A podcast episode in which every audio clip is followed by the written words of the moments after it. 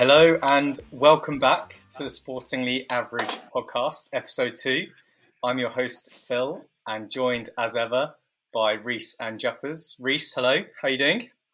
Hi, Phil. Are we calling you Phil or Matt or both? See, I was going to clear this up because we had some confusion from from one of devastating our, feedback yeah, from one of our thousands of listeners uh, from episode one. Oh so, yeah, hello in Belgium, by the way. Yeah, the one person who's listening in Belgium. Hello, how are you? And, and to our Russian friend, Здравствуйте, как дела? Ты любишь играл играть на барабане? There you go, and and whatever he said. Uh, yeah, so you, do you like playing the drums? so to clarify, my name is indeed Matthew, but for reasons unknown to myself, uh, Matt is too complicated a name for my hockey team, so they all refer to me as Phil. Uh, and Rhys and Jupp are part of my hockey team, so they call me Phil. So if you hear Matt or Phil, it's I'm the same person. There's not a secret background lurker. Um, yeah, well, now now we've gotten over that. Uh, Rhys, how are you? How was your week? I'm very well, thanks, Matthew. I've thoroughly enjoyed the world of women's sport this week. A lot going on, which I think we'll get to. Yeah, a couple of uh, couple of good uh, stats from the world of women's sports to come. Uh, also known as also known as sports. I, should, I, suppose we should say. Yeah, as opposed sports. to women's sport, women's Euros, women's Open, etc. Sport. Um, yeah, before we get to that, Jupp, hello, how are you? I'm good. I'm glad you made it through the intro without bringing up your fiance. That was nice. I can't make it two for two. Good start. Juppy, Juppy getting too big-headed. Juppy has. Right. Uh, so yeah, like I said, this week's uh, theme is "Oh So Close." Uh, also, the episode title. So once we get through our stats of the week, uh, we'll get onto those theme stats, all about people and teams that didn't quite make it, or or famed for for getting close but never quite winning, losing lots of finals. Always the bridesmaid, never the bride, as it were.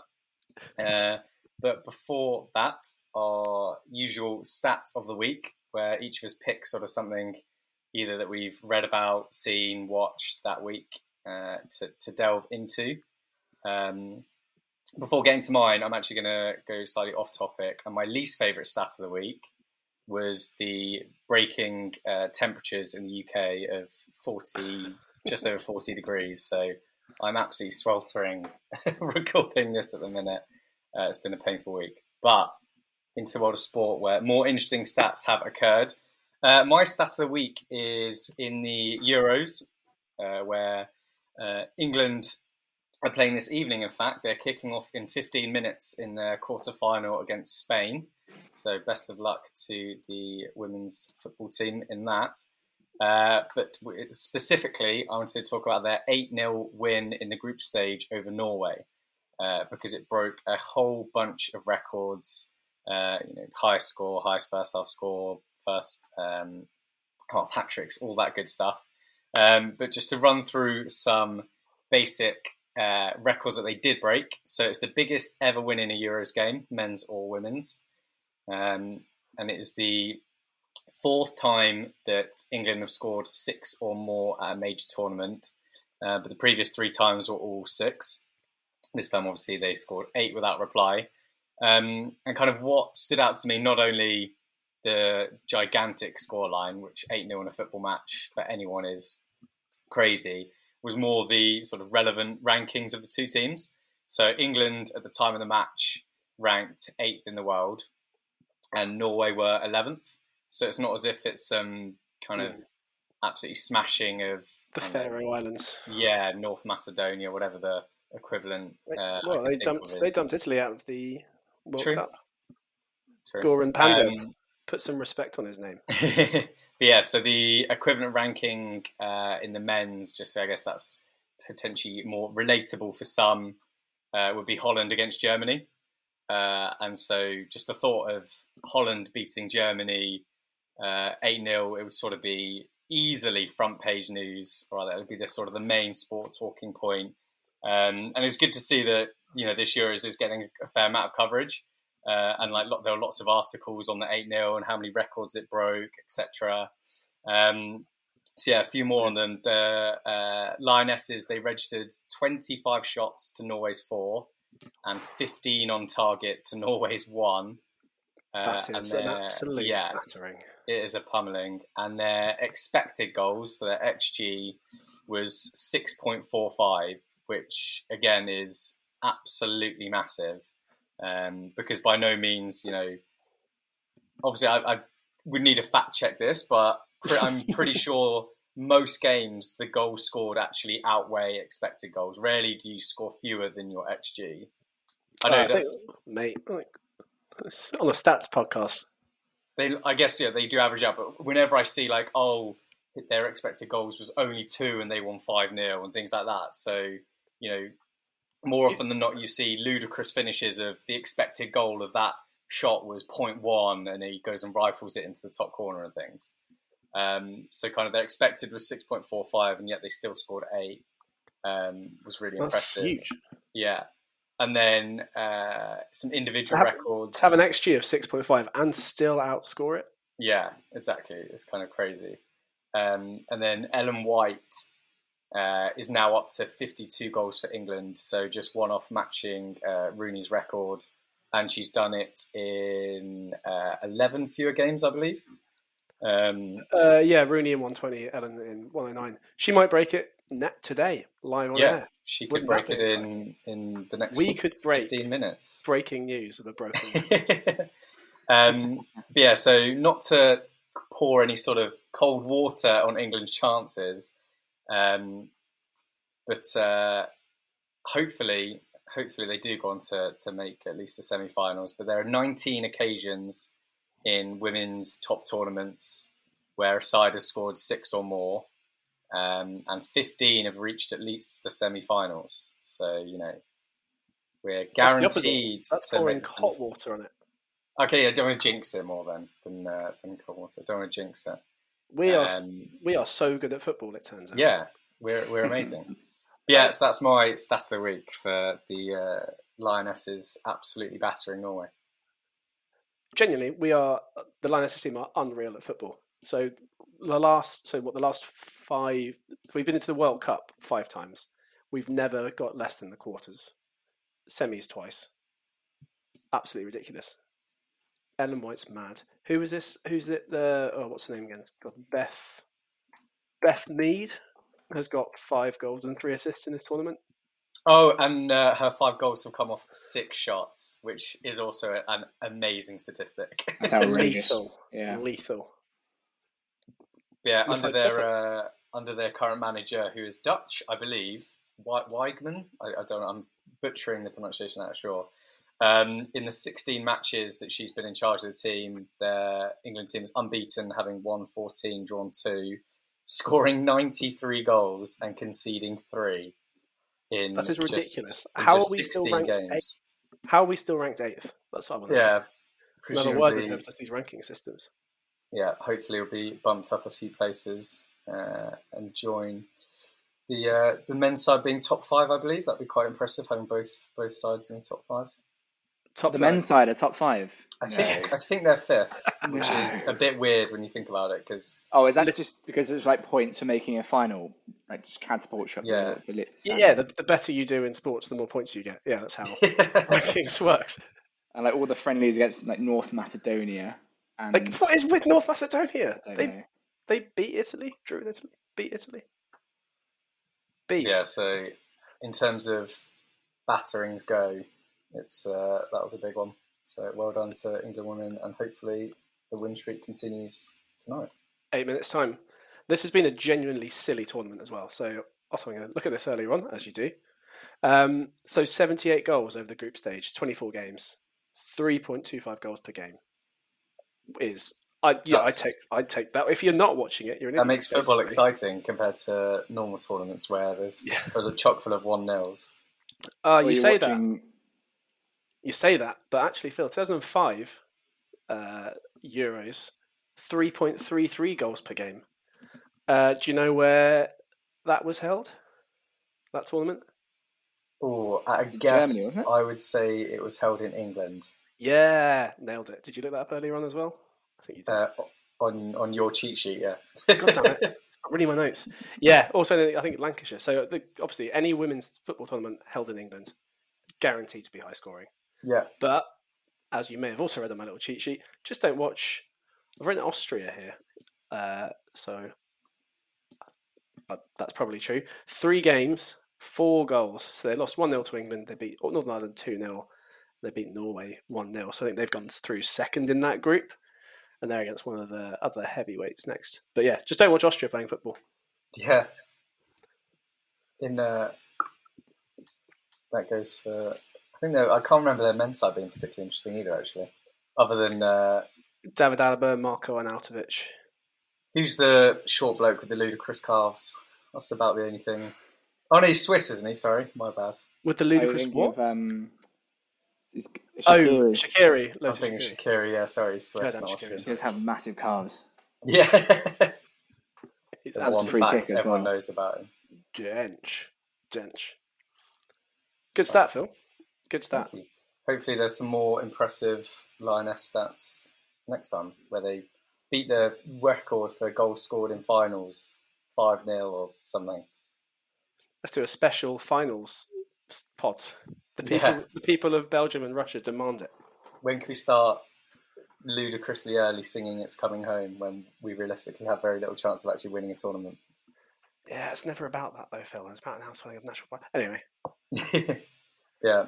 Right, Jup. You've been a bit quiet so far. What's your? Uh, what did you think of this week of sport, and what did you? Yeah. Sorry, some minor audio issues. Uh, so I'm back, back to being muffly old juppers. and you can't, probably can't hear what I'm saying. So, Okay. um, yeah, so I've got a, a bit of a rogue one this week. Um, I've been watching more and more baseball online um, as I as, every summer play softball, and I've found a uh, a university researched report looking into every single pitch that's been made between a 10 year period between 2008 and 2018 um, from Boston University to review and look at how many mistakes have been made of pitches. So, those that I don't know if you guys know, but in baseball, essentially you aim for like a square, like a maybe more like a rectangle. And if it's inside the square or touching the, the line of the square over the base plates for the batter, that counts as a strike. And if it's outside of that outside of that zone, then it counts as a ball. Three, three strikes you're out, four balls, and you walk to first base. It's pretty straightforward. And the main umpire, the, um, the um, umpires all that, manages and watches, stands behind the batter, and is often the second person behind the batter. So you have batter standing there waving around, the catcher who's there to um, catch the ball and give direction to the pitcher who's bowling or, or throwing it, if you're um, inclined to think that way, um, and then the umpire behind. he's definitely throwing it. He bends his arm. That's not a bowl. Oh, true. Yeah, he's, he's true. True. Didn't there was a, there was a massive debacle about one of the um, bowlers a few years ago. I can't remember who it was that they actually made him wear a metal. Almost like Muratan, sling. There you go, that's the Muratan, and he well he no he he put on a metal cast to prove that he didn't bend his arm when he bowled. Yeah. Wasn't this his arm was because if your arm's above a certain there's a certain degree of bend in your arm, didn't he sort of Something he like that, yeah. Yeah, has action reviewed and anyway. Sorry, Juppers. No, no, no, I started it. So, um, so yeah, so looking at just 2018. Uh, well, first off, so this review, this report is awesome. I'm going to send it to both of you after because you'll love it. The stats and the detail they've gone into. uh, I don't know how they managed to collect all of the data. I don't know if it was just someone watching every single game and every single ball, um, because I kind of want that job if it's going. um, so yeah, just to, to give some context on, on the on the statistic I've chosen for this week. Um, in 2018, there were 89 MLB umpires, um, and they, each season they participate in around 112 games. And inside that 20, inside that 89, there are 28 umpires behind the home plate. Um, so, would you like to guess how many mistakes there were made in one season by the umpire behind home plate?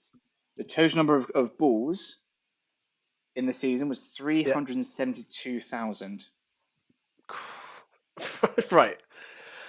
Uh, I mean, It's either mentally accurate or like so inaccurate you think how can they allow like humans to make this decision? or somewhere So the. I'm gonna go crazy inaccurate.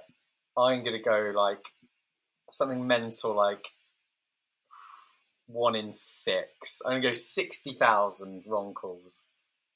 Okay. I'm I'm gonna go the other way.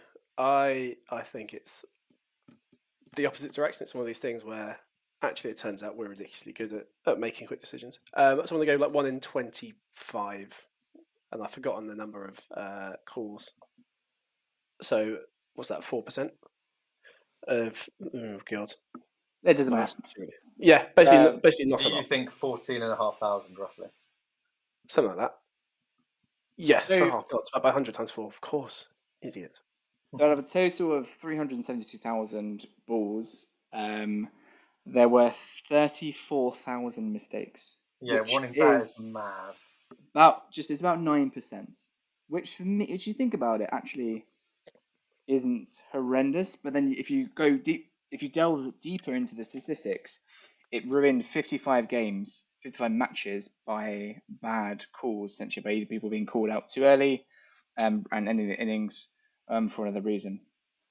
Um, So is that specifically where a bad, a wrong call ended the game slash innings? So, for example, you could be on two strikes and one ball, and the third the third pitch is a ball rather than a strike, but it's called a strike, and therefore then that batter is out, and it could be mean that um, they lose the game or something like that. Yeah. Okay. Yeah. Um, so what else? What, what what the study also did was look into which innings was most likely. So there are nine innings in, in baseball. Um, which innings was most likely for an umpire to make a mistake? Um, and I don't know if you've seen the cheat sheet, but do you want to have a guess at which innings was the most likely for an umpire to make a mistake? I actually haven't read it yet. I'd guess not not the start, not the end. So probably about the when's the one they had the stretch, the seventh inning stretch before before the seventh. So maybe I'd say I reckon six, seven. I'd, s- well, I don't really know enough about baseball, but like they have loads of they, they don't play like the same pitch or game and things, do they? They have like three or four. So it's probably later on in the game when a fresh pitcher comes in and can sling it at top speed again. See, I'd say yeah, again, sort of six, seven. Um, yeah, so pitchers are allowed, they think the optimal number of pitches is about 100 and they swap them out. Um, but so that actually there was no major differences between innings. The, the difference was less than 1% between all of them. So actually they're consistently very poor um, across all innings. Um, but what's really weird is that if you, in the la- in that 10 year period, the bad call ratio um, has dropped by 7% from an innings high in 2008 of almost 17% of calls being incorrect to Wow. a, a high in 2018 of 9.5%. So, No, right, Um, it's got significantly better. so it has got better. But Phil actually raised the question I was going to going to ask. Like in baseball, it's simple as you hit the rectangle or you don't hit the rectangle. Why do we still have humans behind the Mm. the plate? But maybe we save that for another podcast episode. I suppose you need to have some kind of the players need to have some kind of interaction, if only to express like frustration or blow off steam in some way, shape, or form. Like you can't. It'd be a bit unsatisfying to just yell at a robot, really, wouldn't it? It wouldn't be a I think that it wouldn't be a robot. No, I know, my- obviously, but just like, you know, It just shout into the void. computer vision software. Yeah, that Well, you could you could easily still have the umpire there for other reasons. I'm assuming there's other calls the home plate Yeah. umpire makes, and he just wears a he or she that just has a headpiece in, earpiece, and imme- you would know instantaneously just ball, strike, ball, and you could call it straight away. Yep. So I don't really get this insistence on like, oh, there should be. There's there's people who seem to think that like there should be human error when it comes to officiating which again just blows my mind. Like, why, when there's technology in place, I mean, as long as the technology is sufficiently accurate, because I know when Hawkeye came in originally for tennis, a good lines judge was actually more accurate than Hawkeye and things. But if you get to the stage where you know the technology is better, it should just be implemented fully. Like, But it's got to be instantaneous, right? Because ultimately, I think a lot of this sort of stuff, and VAR in particular, in football video assisted replay, comes down to it, do you want every particular call, every specific call in the game to be absolutely correct, or do you want it to be more of a spectacle where Yeah. yeah. it flows and you kind of en- enjoy it? It is ultimately at the end of the day, it's it's a game, right? Even though there's a lot of money floating around in sports. Yeah, Yeah, It's just, yeah, like I somewhat said, it's lost. just getting that balance, getting that balance of a flowing game and referring when when you need to and not referring when you don't need to. I think that's how it works best, actually, where you have just your, your standard human officiating, but then the players themselves can initiate a review. So, cricket, you've got what, a- what a number of uh, video referrals that the captain chooses whether or not to to request, and they've got a certain time after a certain decision when they can make that. Tennis, you've got a number of uh, a specific number of uh, Hawkeye referrals. NFL, you've uh, you, you've got I think two challenges for three challenges per half. Sorry, the three timeouts is it two challenges per half? And I think you keep your challenge if you get it right. So you're incent- you've got a limited number of them, and you're incentivized to use them when you're you think you're correct rather than sort of fishing. Yeah, it's definitely coming in more. Like most sports are building it in some way. Hockey has it um, as well, referrals. So it's definitely becoming more prevalent. We've got a pod and a half without actually mentioning all of our main sport just yet. We'll get there. We'll do an episode just on hockey? Oh no, Nah. for, I'll veto for that. everyone. Veto. Nah. Yeah. Veto. I'm not going to be there. I'm on holiday. Well, we had the F- Um, we've had the F one week, so Oh, we haven't even delved into F1 yet. You're in for a treat, Rhys. Nice. yay! Yeah. Anything more on uh, MLB Um, inaccuracies, Joe? Yeah, just a, just a very very quick comparison to cricket, as it has been mentioned. Um, so one particular umpire, Michael Gough, famous for being pretty accurate, um, and so in a two and a half year period for all DRS re- all DRS reviews, the decision review system, um, he was not he was correct ninety five percent of the time in a two and a half year period. I can't remember how, how many exact how many numbers exactly that was, but it wasn't anywhere near as uh, um, in terms of number of pitches compared to MLB. Still, that um, is that is very impressive. The one caveat I would say to that is that an umpire can be wrong but still be right in cricket. I know, and I was thinking about this as well. And when you said, "Do you want to have fully automated sort of referees and stuff?" reminded me of the um, when Stokes was out at Headingley in was it the Test cricket or the World Cup final where the Aussies um, it must have been the Ashes. The Aussies what challenged on the wrong ball. Um, Yeah. he was he was he was in, but then ch- they had challenged to right- an over later, he'd been out. That was his Uh, monster innings with Leach. Yeah, at uh, Headingley. So, um, but yeah, that was yeah, that's my stats of the week. Old MLB. Nice. Rhys, batter up. Batter up. I actually don't have a, a least favourite stat of the week. I wasn't sure we meant to prepare one of those, unlike Phil. So sorry, everyone. Um, so mine, athletics, World Championships this week, wasn't it? The World Championships, It was indeed. uh, and famously, the big news, obviously huge news, was on Sunday, the seventeenth of July, the men's hundred meter finals at the World Championships. USA get a one, two, three finish when it comes to the medals. Fred Kerley, Marvin Bracy, Trayvon Bromell. That is the first time any nations won all three medals, a clean sweep in the world in a World Championships hundred meter race since the US did it in 1991. It's pretty cool, That's isn't it? ages. I'm amazed Jamaica didn't do it in that time frame. Uh, well, well, what, Specifically in the men's, because they did it in the Olympics. I know they've done it in the Olympics, haven't they? Yeah, I mean that's it's one of those stats like in the World Championships. You're like, there's a number of races every year. Why Yeah. why specify that? I suppose there's a couple of big ones every year that people that, that well, a couple of big ones people prepare for. So that's kind of quite interesting. But bad news for you, Phil. That's irrelevant. No one cares. We've moved on. Park it. Don't care. Sorry, lads. We've moved on. Monday, the 18th of July, the very next day, women's 100 meter final. Shelly Ann Fraser Pryce wins it. Comes in first. Uh, comes in uh, of Jamaica, followed by Shericka Jackson of Jamaica and Elaine Thompson Herah of Jamaica. For a Jamaican 1 2 3, and the first time anyone had done that in the World Championship since the day before when the US men had done it. So that is Shelly Ann Fraser Pryce, record fifth women's 100 meter world championship title. That's Uh, a monster. so I did some poking around on the site called worldathletics.org. Uh, strongly recommended if you're looking for running stats. So I just full disclosure, I think the way this tracks uh, sort of stats is it's only each person's quickest run. Everyone's qu- like quickest 100 meters, for example. So if you ran a 10.5 and a 10.6, it would only have you down as the 10.5. Right. Does that make sense? So with 10 point, so Shelly Ann Fraser Pryce, 10.67 seconds was her time, which would put her as the sixth fastest uh, woman of all time over 100 meters.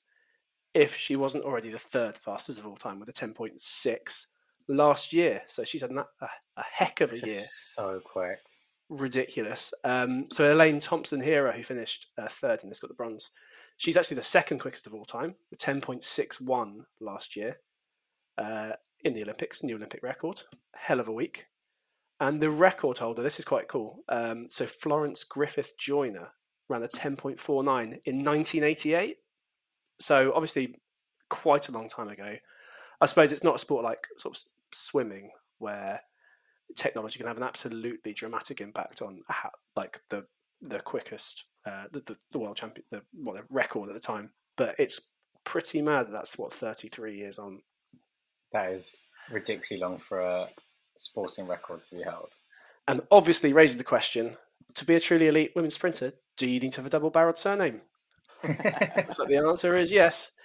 Um, so other cool thing about this, so uh, Jamaica one two three, as I mentioned, um, the same three uh, women swept the 100 meter medals at the Tokyo Olympics last year. Uh, but um, Thompson Herah was first, Fraser Pryce was second, and Jackson was third. Um, having a quick look at this earlier on as well. I would be absolutely fuming if I was Shericka Jackson. So she, I th- let me just find this. She, I think, has. Oh, I switched it to men's. What a terrible shout.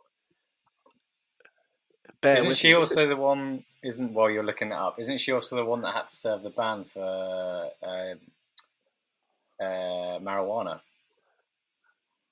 Possibly that famous performance enhancing drug marijuana. Yeah, that's what everyone kind of kicked up a fuss about. It's like, well, if that makes you run quicker. uh, that the, the the the US one was Sha'Carri Richardson last year, I think. If you think. Ah, that might be the one I'm getting confused of.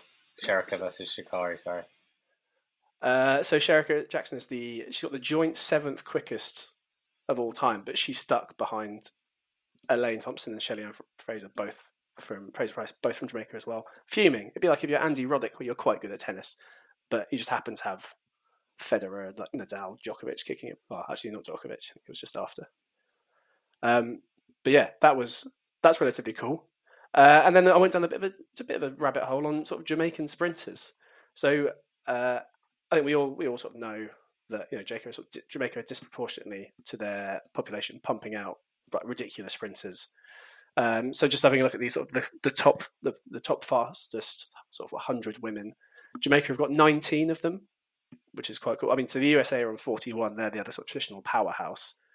Um, but so Jamaica have got six of the top 13, which is the same as the US. Uh, and the, the 13th in that top 13 is Christine Arron, who's uh, who's French. That's cool. Um, the next Jamaican is a little, bit further down the line. So the seventh quickest uh, Jamaican comes in at joint 29th overall, so top 34. Uh, at which point there's further eight sort of USA sprinters. But basically, the point being that the Jamaican sprinters are con- seem to be concentrated in that sort of absolute upper upper tier. They are way disproportionately represented. They're absolutely ridiculous. Um, it's the same in the men's 100 meters, Sorry, where they have three. Of the, is there, is there yeah. a um, this is be some completely rubbish chat, but is there like a time zone that all of these sprinters all live in? That I'd be very curious to see if there's a special rain or something which makes them all run faster. well, well, yeah. So basically, um, there's a lot has been sort of written about Jamaican sprinters in particular. Um, every every sort of World Championships, Olympics, this kind of question comes up, and we'll get there. We'll get. I've done some basic. I'm not gonna, yeah, not gonna kind of solve it now, but just let you know, um, so yeah, the the women's uh, Jamaican the women the 200 meter sprinting are the same. That Jamaica's got two of the top three and four of the top 12. Um, but in the 400 meters, they don't have anyone in, in the top inside of the top 25. Basically, the first is top 25. So it seems to be limited to 100 and 200 meters. Same with the men's, where they've got three of the top four. Um, that's Usain Bolt, Yohan Blake, and Asafa Powell uh, all set in that kind of men's sprinting glory days of 2008, 2012. Um, and two, men's 200 meter, Jamaica the top two. That's Bolt and Blake. But when it comes to the 400 meter, the quickest Jamaican athlete has ran joint 17th. So again, top one and 100 meters, 200 meters. Um, so quick, just sort of briefly, I suppose. There's a couple of reasons. It seems to be no one sort of really knows for sure. Um, culturally, it's huge, right? It's um, I think Usain Bolt, when asked about it, said that you know culturally it is their all of their best athletes go into sprinting. They're the superstars.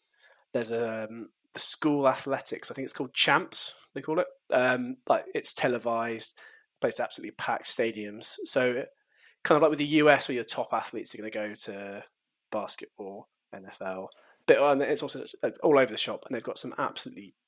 Um, yeah, they've just got loads of people basically, so there's quite a lot to go out. Jamaica it all seems to be going specifically into sprinting.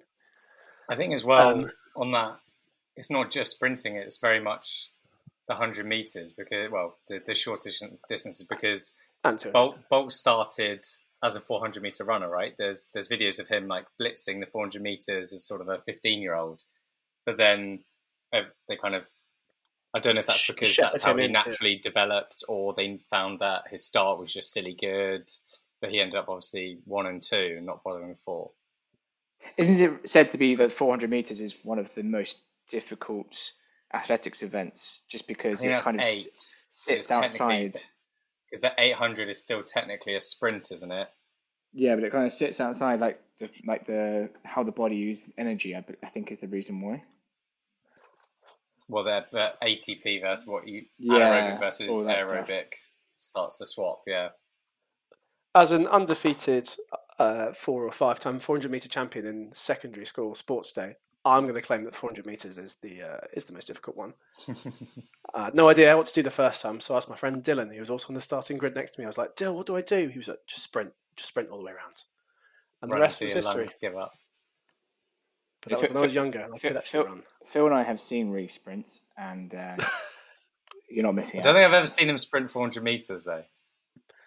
Well, you know, the first 398 meters is in your head, really, isn't it? Shows the tapes. I will. I will not.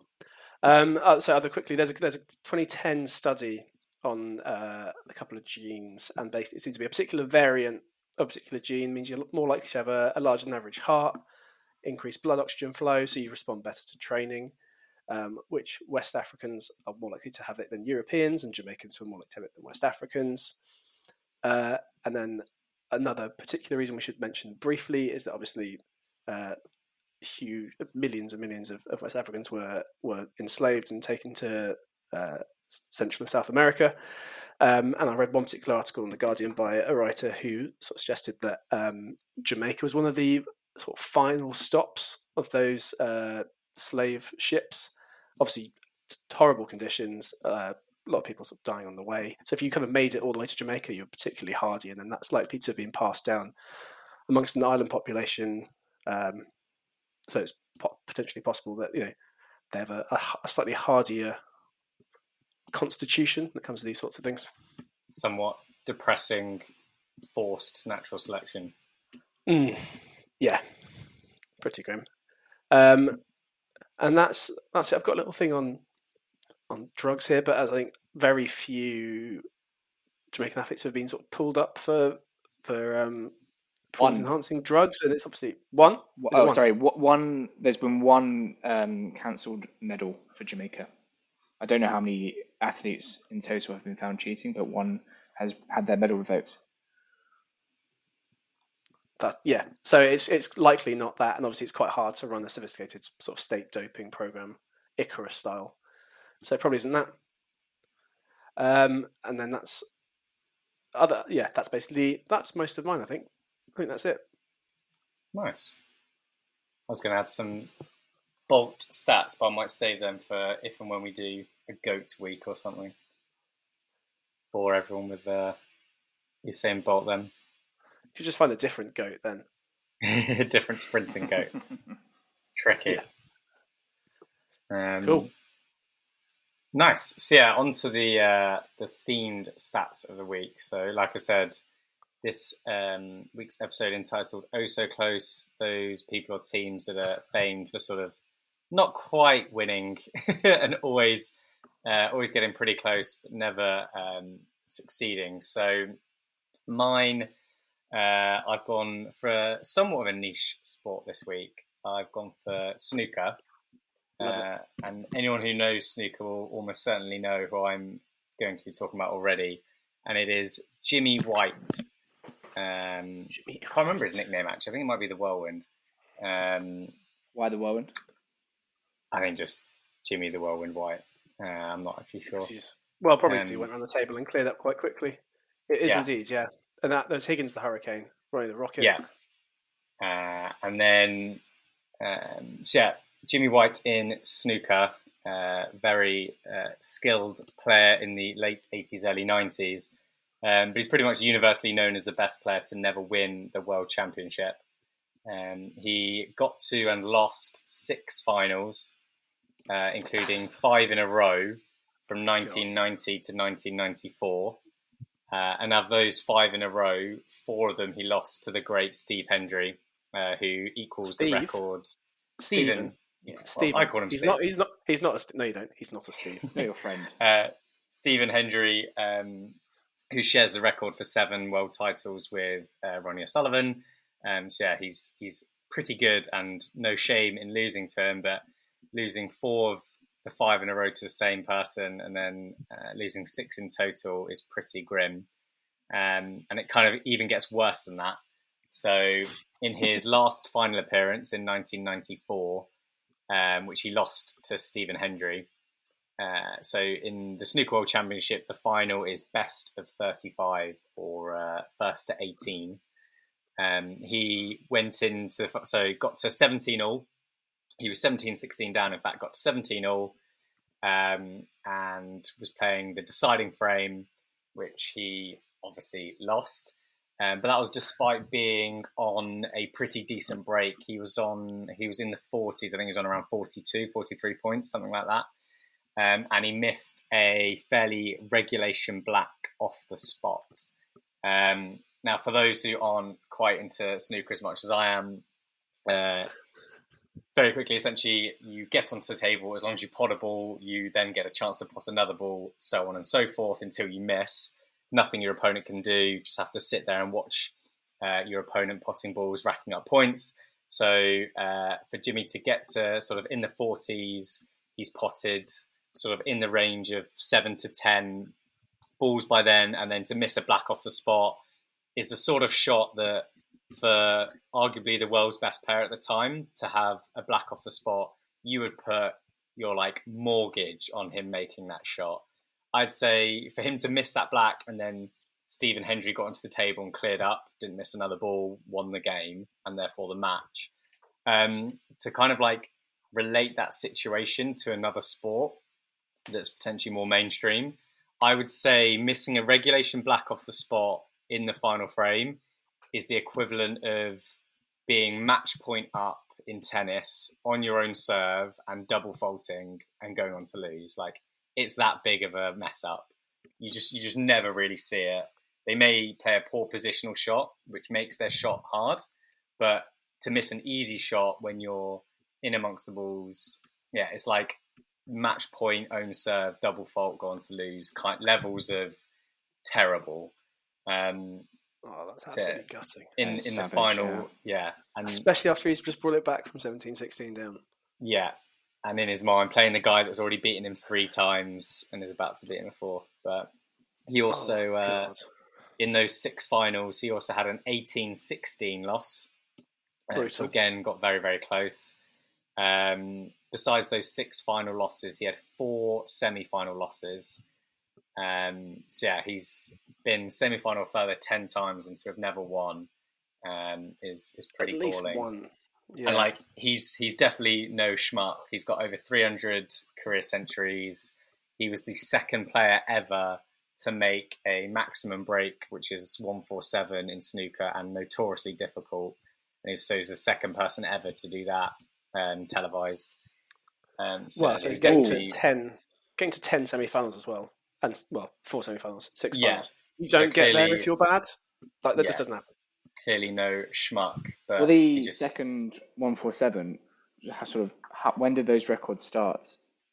Uh, well, the first was done in the early mid 80s by Steve Davis, uh, who's sort of the great before Stephen Hendry took over him. Um, but I don't know if there were any, I don't know when the record started being tracked, but I know Davis was the first in the early mid 80s. Yeah, that's a, that's a Um, great stat.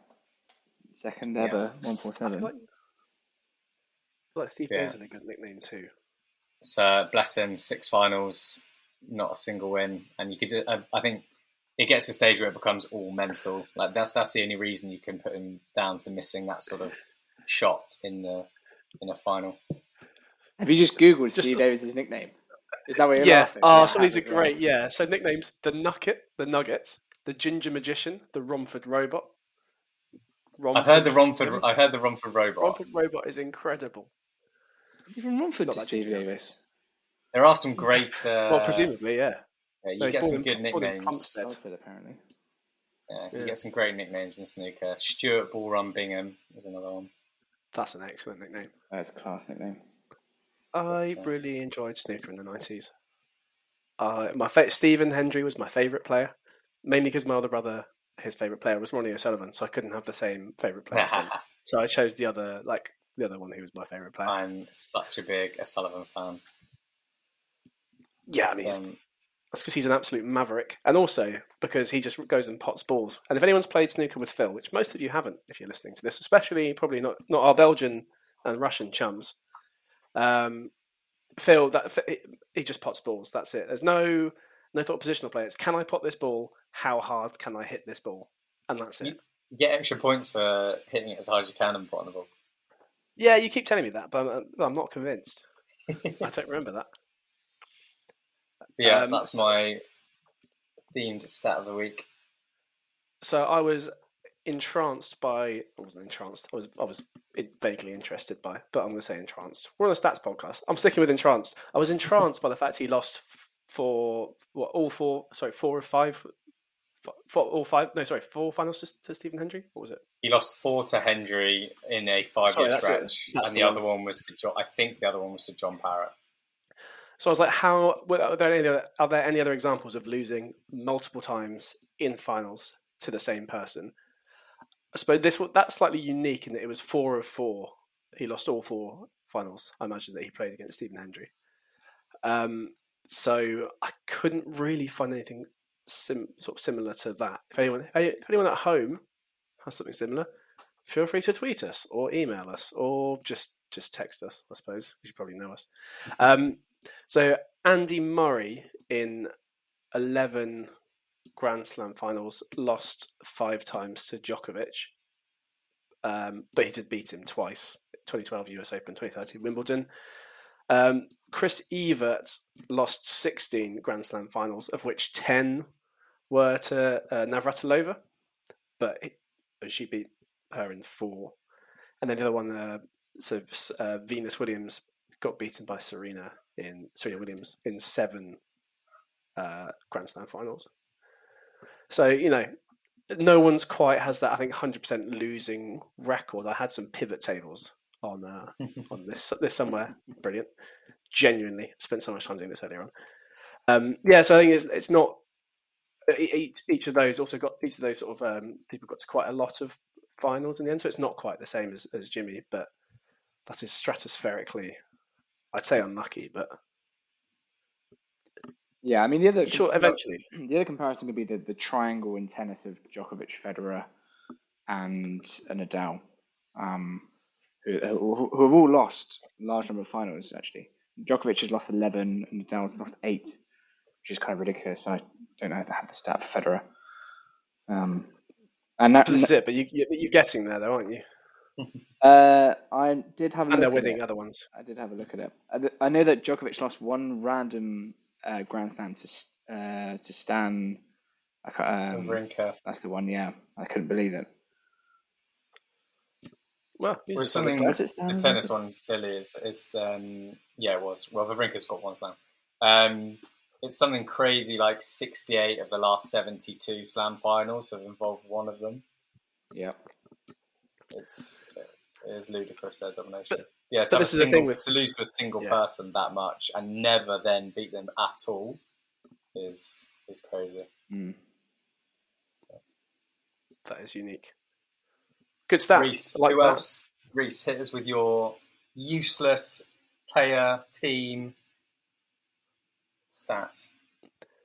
So I went for the Buffalo Bills. As a big NFL fan, had to go here. It was the obvious choice to make. Uh, so the Super Bowl is the it's the event in, in American football. It's the big game at the end of the year between the best team in the uh, the AFC, but and the, the best team in the NFC. So basically, all the teams split up into two conferences, kind of basically a, a bracket essentially. So you play the regular season, um, you uh, sort of, so it's a it's a certain amount of times you go through this. Currently, it used to be 16 game regular seasons, 256 games, um, and then you get to the playoffs. The playoffs are then sort of knockouts. You make your way through that. At the end, you've got these two teams left at the very end, and the team who wins the Super Bowl wins it all. So it's fairly unique amongst American sports in that it's not one of these sort of seven game series that you have in baseball or uh, or ice hockey, where it's kind of the design is that over seven games, the hope is that the best team win. Right? Take it's not like the magic of the FA Cup. Uh, Super Bowl one off, uh, very tricky to get to. It's a kind of a grueling sport, uh, and it's a very it's a long grueling season um, in a sport that's sort of set up for parity, right? So there's the NFL draft where new players join from college. Essentially, what happens there is the best teams, the the worst, sorry, the worst teams get an earlier pick of the new players. The best teams get slightly later picks. So the idea is that they, it's easier to reinforce yourself with new talent if you're if you're worse. And there's also the salary cap, right? So um, inevitably, if you have better players, it's a very efficient market. They're going to want to get paid more, and they'll probably go to a team who will who will pay them more. Who ma- it doesn't necessarily matter if it's a worse team. So it makes it very difficult to keep your dynasty of a team together. Um, so the Buffalo Bills lose four consecutive Super Bowls from 1991 to 1994. Um, yeah. So so again, you don't get to four consecutive Super Bowls if you're not really quite good. Um, so it's Good built the around old football. you got to be good at you got to be good at slinging that pigskin to get to the big game. That's what I'd say on the old gridiron. Uh, so it's built around there's sort of a bunch of Hall of Famers. So Jim Kelly is a brilliant quarterback. Uh, Thurman Thomas is a Hall of Fame running back, and um, he won the MVP this season. They have a wide receiver called Andre Reed, a defensive end Bruce Smith, um, and a linebacker Cornelius Bennett. So they're brilliant. Basically, they, they do really well, built around this kind Bills of uh, an offense. You. These are all Bills players, yeah. Built around this uh, this K gun offense, which was like a new offensive uh, system that was sort of uh, created and, and brought in. Um, they went to the playoffs six times, so pretty good in the league built for parity. Uh, the first Super Bowl, 1991. So that season, it's a 16 game season. They win 13, they lose three, and that's that's that's impressive. Not a bad. Good, yeah. In a sport where obviously the average is, is eight and eight, so you will have a three and 13 team elsewhere, right? It's zero sum. They scored the most points in the league offensively, and they go to a Super Bowl with the New York Giants, uh, coached by uh, Hall of Fame coach Bill Parcells, and the defensive coordinator, so the, the specific defensive coach was a guy called Bill Belichick, who many of you will probably be familiar with as the head current head coach of the New England Patriots. Been there for 20 years, built an absolute uh, dynasty. The Darth good. Sidious to Brady's Vader. Absolutely. Um, so they get to this game uh, against these two all-time great coaches. They lose 20 points to 19. So a very, very that's, that's a relatively low-scoring game by American football standards. They lose by one point, and they miss a chance to to take the lead at the very last second. It's a 47-yard field goal, which is where you try and sort of uh, rug, almost rugby-style conversion, but while people are running around you trying to tackle you, and it goes wide. Should Uh, they, should they so have they narrowly missed out. Should they have started at home? Is 47 yards a long way away from from the post or not really?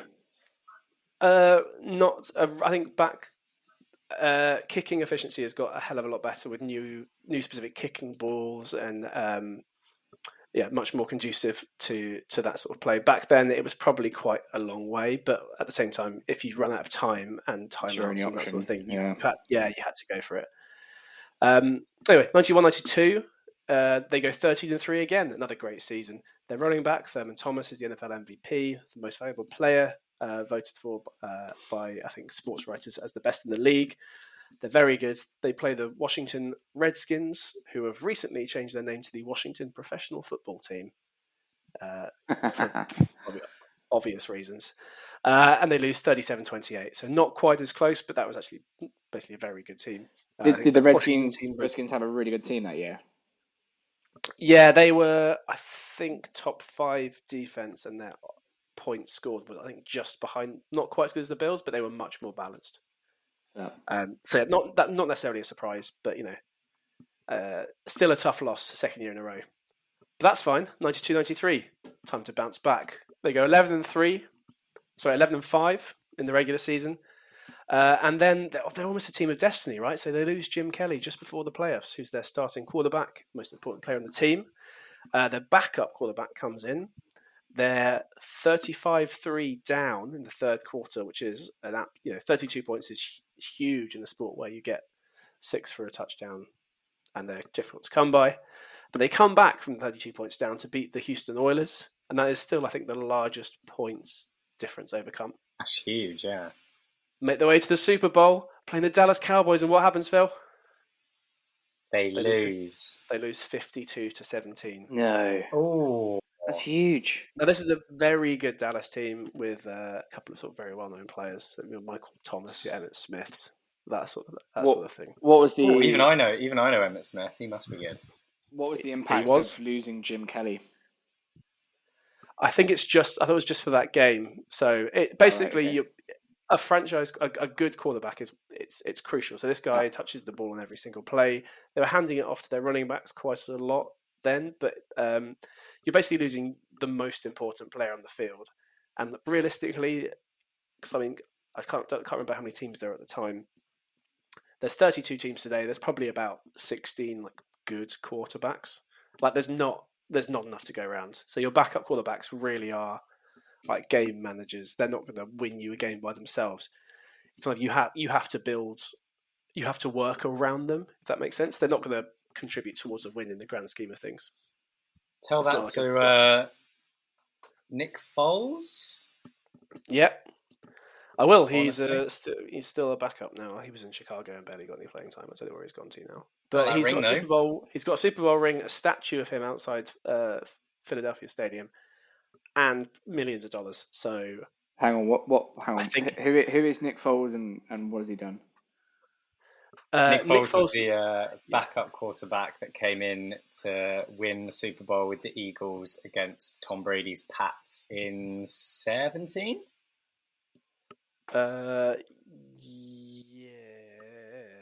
In the most in the more recent Brady Pats dynasty, um, and yeah, he uh, he won as a backup, and then there was a big debate of you just won the Super Bowl and you're technically the second quarterback. Do you then automatically become the team's first quarterback, etc., etc.? And the answer there's a particularly no. famous trick play from that game where he actually ended up running a route down the field, catching a pass for a touchdown, and uh, he's that's that's what the statue is of outside uh, the stadium, commemorating that moment. Anyway, uh, back to back to the Bills. They've lost three Super Bowls in a row what happens in 93 94? They go 12 and 4, win 12 games, lose 4. Another, another great year.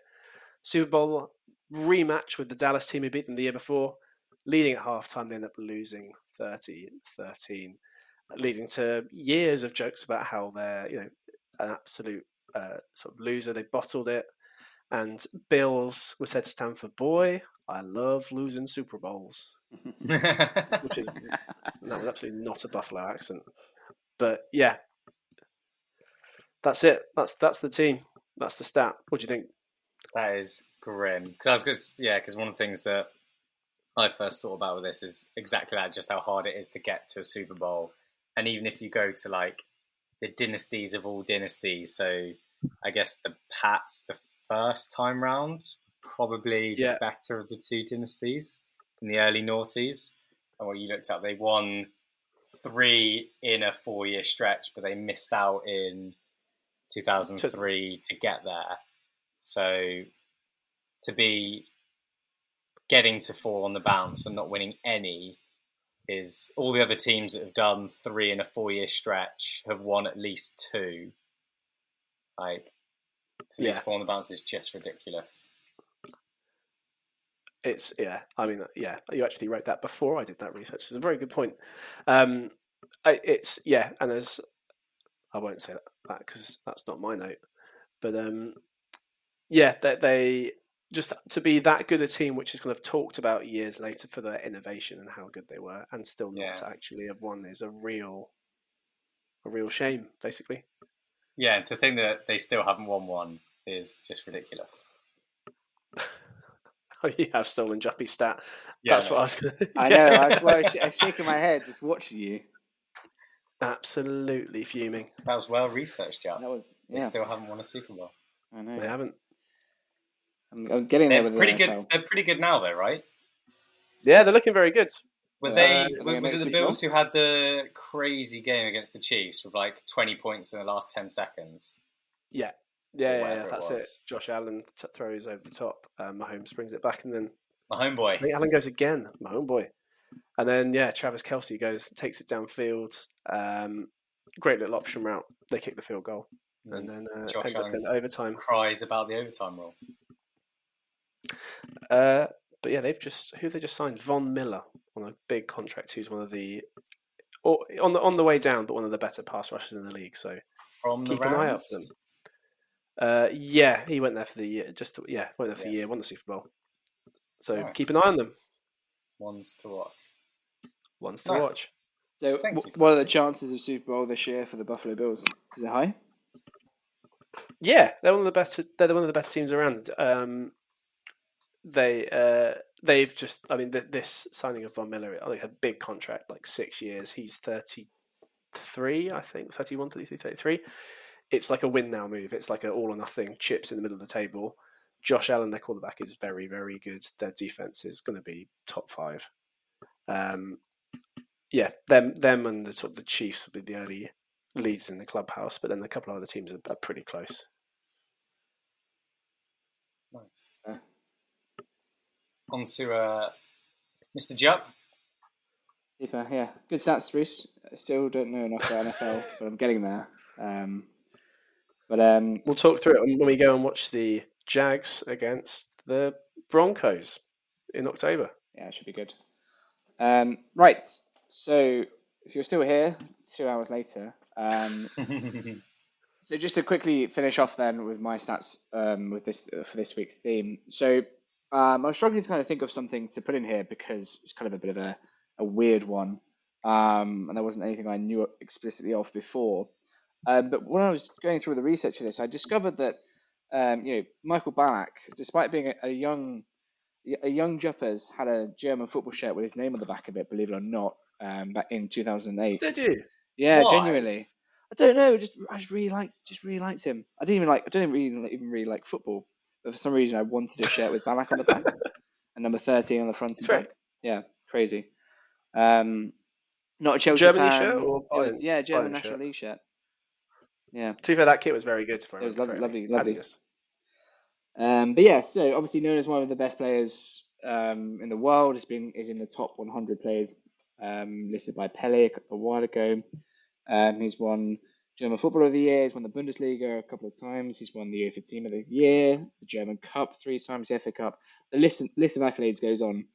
What I didn't know um, is he had two. Let's call them bogey years, he had an opportunity to win four trophies in each year and for some reason finished second in all of the finals. Um, so in 2002, eh, he um, they, uh, by Leverkusen, he finished second in the Bundesliga. He had they had they had a five point lead over the last three games and lost it in the last game of the season to come second. That's Um, a bottle job and a half. Oh yeah. Um, they lost a German Cup as well, and also came second in the Champions League um, with this the game where Zidane scored that absolute blinder of a volley from the top of the penalty box. Um, and in the same year, made it to the World Cup final with Germany, but got a yellow in the semi, so didn't even play the final. Um, and obviously, Germany lost the final to Brazil in that year. That the- And then- was It's year. savage, yeah. And then it's sort of similar similar reading in 2008. Um, Carling Cup with Chelsea, lost to Tottenham. Premier League with Chelsea, lost, lost to Man United. Um, lost the Champions League final to Man United. And then Oh, Was that penalties. the was that the Terry Slip? That was the, Yeah. the Trinity slip. Yeah. Couldn't have happened to a nicer guy. um, and then yeah, Euros Euros final as well with Germany and lost to Spain as well. That was the start of the Spain God era, wasn't it? Yeah, before that was why Spain are so good, but why can't they win anything? Followed by, oh god, Euros, has World happened? Cup, Euros. That was absolutely mad. I watched that game in some kind of public square somewhere in Hungary. Good game. I think Torres got the winner, one 0 I think he did, yeah. Yeah, That that is, too stinker because I think if like all of them were clearly close, like to finish second in the Prem, second in the German League, to get to the finals, like you definitely have a chance of winning all of them. And if you won all of them in a year, you'd be like Ballon d'Or, like God's gift to football. That is the most ludicrous year you could have, winning. Like he could have won Champions League, Euros, Prem, Carling Cup all in the same year, just or the Champions League and the World Cup in the same year. If someone does that, it's like they are renowned forever for doing that. That's like a career Yeah. year. Yeah. Obviously, for someone even that good, that's a career year. And then to finish second at every single stage and to do it twice, you would finish that season just thinking like, what what on earth do I need to do? What did I do wrong, etc. I mean, yeah, especially with, with, like, with like the national team ending ending each of those football seasons. That's almost the, the, that's the worst, right? That's not so much a gut punch as just being, I don't know. Oh, no, that's probably too Do you reckon- dramatic imagery. Do you reckon he goes to that fourth final in both of those years going, you know what, I've lost three finals or I've come close to winning the Premiership. Surely I can't lose this one as well. We didn't play in the World Cup, Oh, one, did didn't- I yeah. hate that rule. I hate that rule. I know why it's in place, but It's I think sensible it's it's in place. a stupid rule.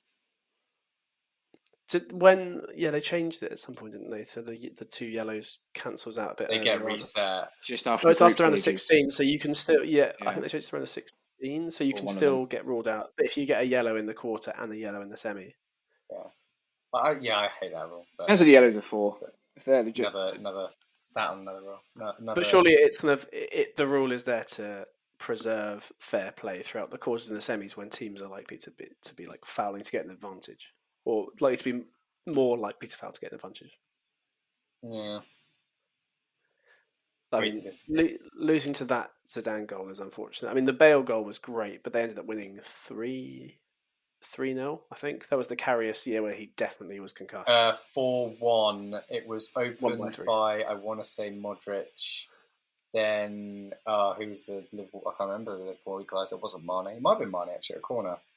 Then the ludicrous uh, overhead yeah, from Bale. Then the ludicrous long range from Bale, and then Ronaldo potentially a pen or like a nothing goal at the end that he obviously went ballistic and took his shirt off. before. like the fourth goal to win four one. It's like yeah, chill out, mate. this is a messy, this is a messy final, is it? But um, I think that was, that was a different year. I think that year was it was only three one to Real Madrid that year. But you're right. Um, oh no, Benzema opened the scoring, then Bale, 80, 64th minute, and then the eighty third. But yeah, Mane. Uh, that's the yeah. That's the oh that yeah. That was the that wasn't the like. Uh, oh yeah, that wasn't what I was thinking of. That Benzema goal was when he intercepted the Karius rollout, wasn't it? oh, yeah. oh yeah, Karius went to Karius went to throw it out, and Benzema just stuck his foot out. Supposedly Karius had a concussion as well for that game, was it? It was yeah. Then then he claims to have got concussion. That's why he like screwed up the long range effort from Bale. he may have done. To be fair, I think I've seen that replay somewhere. Probably Sergio Ramos again.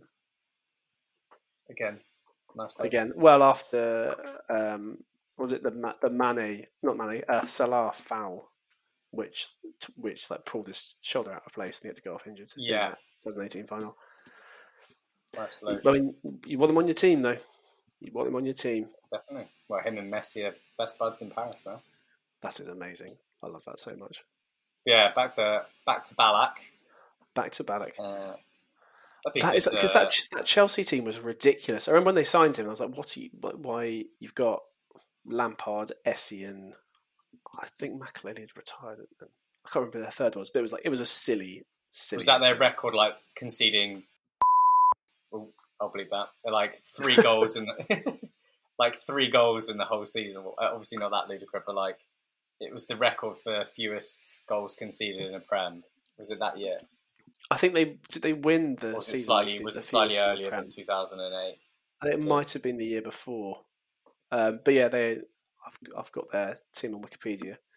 Yeah, Ashley. So Ashley Cole, Carvalho, uh, John Terry. Then their right back would have been like a Belletti or Bosingwa, uh, Essien, Lampard, Joe Cole. Oh, Essien, Lampard, Mikel, John Obi, Ballack in midfield. Um, and yeah, then they've got uh, Drogba up top. Obviously, was unreal. Deco is still kicking about, and Nelka was there. Was Robin there at that time? No, Robin went. Robin had left. I think gone. a couple of, couple of years before, two- maybe two thousand I can't remember who was the favourites going into that Champions League final. Uh, Oh, it would have been United, right? That was United by a think they smidge, won the presumably, given they they were on they were on the treble, right? yeah. You'd have to think so. Competitions, Champions League. Oh, so Rob, Robin left yeah, during to- the season do it apparently to go to Real Madrid. Um, Um, small sporting update, seeing as you know a live sports podcast. Yeah, England, England, Spain. Oh, how are we getting on? Uh, nil nil. Um, stats looking very much in favour of Spain at the moment. Fifty-eight percent possession. stats don't mean anything. Who cares about stats? lies down line statistics. Well, I think one of the, we've had a goal ruled out for offside. Well, I didn't see that. I've been I've been in the podcast, not watching watching it live. Definitely not been. No, no, no, no. No, they've live, got but six, I- Spain have had uh, I've, re- I read six on the- target, uh, six shots. Um, oh, actually, only one shot on target, and they've had four corners. We've had zero corners and zero shots on target, so they look like they're in control a little bit. Oh no! but we're going to score six goals and a half again, so it'll be fun.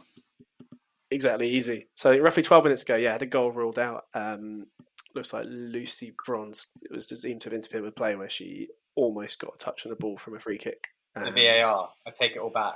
Should just be human error in sport. Get rid of technology. exactly, exactly. Robbed, absolutely robbed. It's the ghost goal all over again. It's uh, was it Lampard's Germany? It was. twelve. Off the crossbar, went down. So that would have brought it back to like Yep. two all or something. One all maybe. Lampard, who famously played with Ballack. My redeem. Oh, that's what I say. My redeeming memory of Ballack at Chelsea. I think it's he scored or someone else did. They're all sort of celebrating by the net. He's just standing in, facing the crowd, just going, "Yeah, yeah, yeah." Being as German- German as possible. Don't know what the German is for. Get in there, but But he was Shame. screaming it. He would. Well, just yes. Clearly, there isn't an equivalent. we have a German Nice. listener this week, get in touch. Let us know. What would you scream when celebrating a goal? I, as you well know, don't like to celebrate anything. I like to head down, act like you've been there before, get back to the halfway line. You've got defending to do, Chief. Still nil nil.